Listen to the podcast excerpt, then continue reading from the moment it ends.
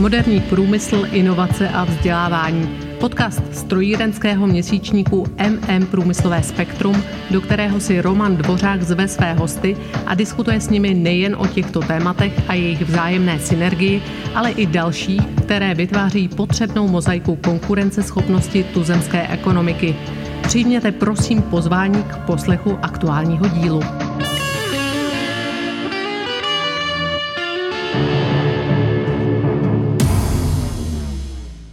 Dobrý den. Tentokrát nemám ve studiu žádného hosta, ani se s nikým telefonicky či online nepropojím. Vítám vás u série podcastů, ve kterých komentuji aktuální situaci ze svého úhlu pohledu. Pokud vás mé myšlenky a úvahy osloví a inspirují, budu rád a děkuji za případnou reakci.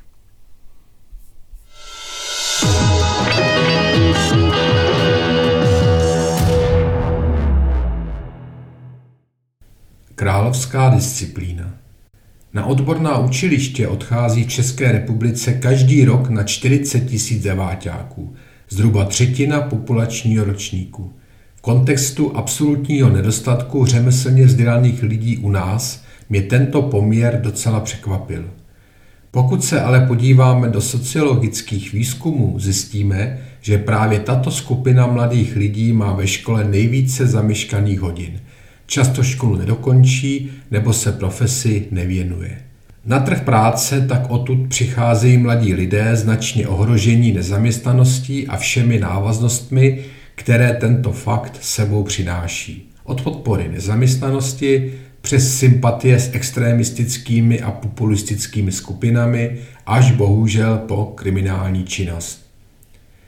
Kde má tento problém své kořeny? Osobně vidím segregaci – Začíná to prvním filtrem hodných holčiček od zlobivých chlapečků ve školkách a pokračuje privilegiem v takzvaných nejvíce talentovaných žáků s rodičovskými ambicemi, aby jejich děti studovaly víceletá a čtyřletá gymnázia.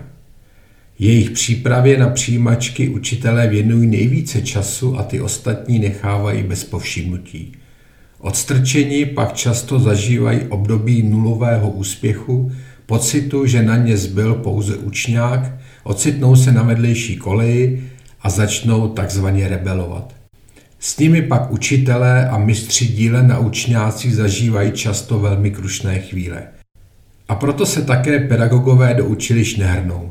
Přitom ve společnostech s propracovaným vzdělávacím systémem Právě do těchto škol odcházejí ti nejlepší pedagogové, aby byli schopni zdánlivě nepřizpůsobivé žáky přivést na správnou cestu.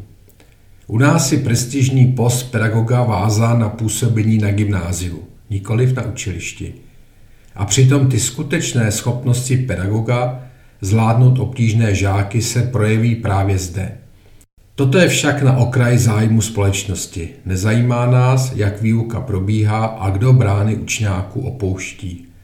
Zbavme se tohoto pokrytectví a uvědomme si, že jsou to právě ti, kdo nejvíce ohrožují stabilitu společnosti a ve finále i rozhodují o volebních výsledcích.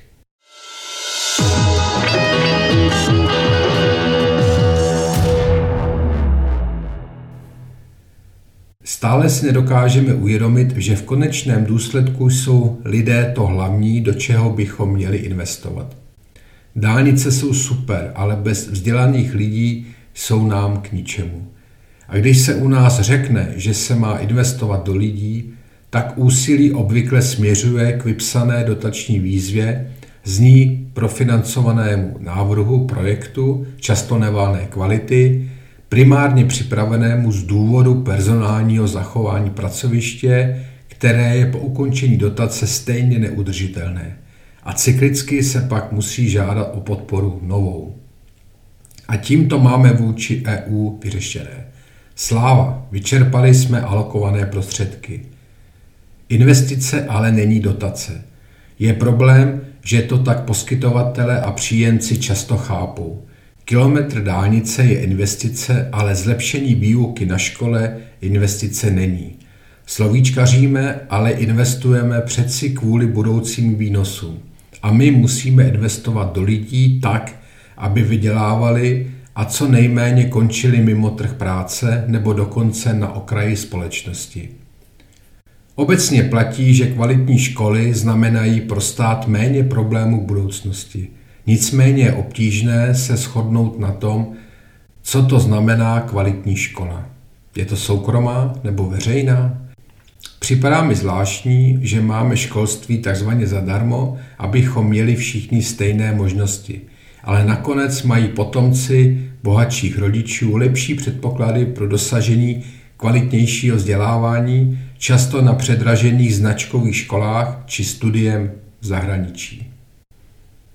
Buďte zdraví na těle i na duchu a přesto přese všechno si naději na spasení skryté blížících se velikonocích i nadále udržujte zdravý rozum.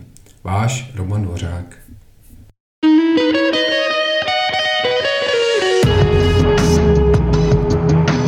Děkujeme vám za poslech podcastu strojírenského měsíčníku MM Průmyslové spektrum a věříme, že nám zachováte přízeň i nadále.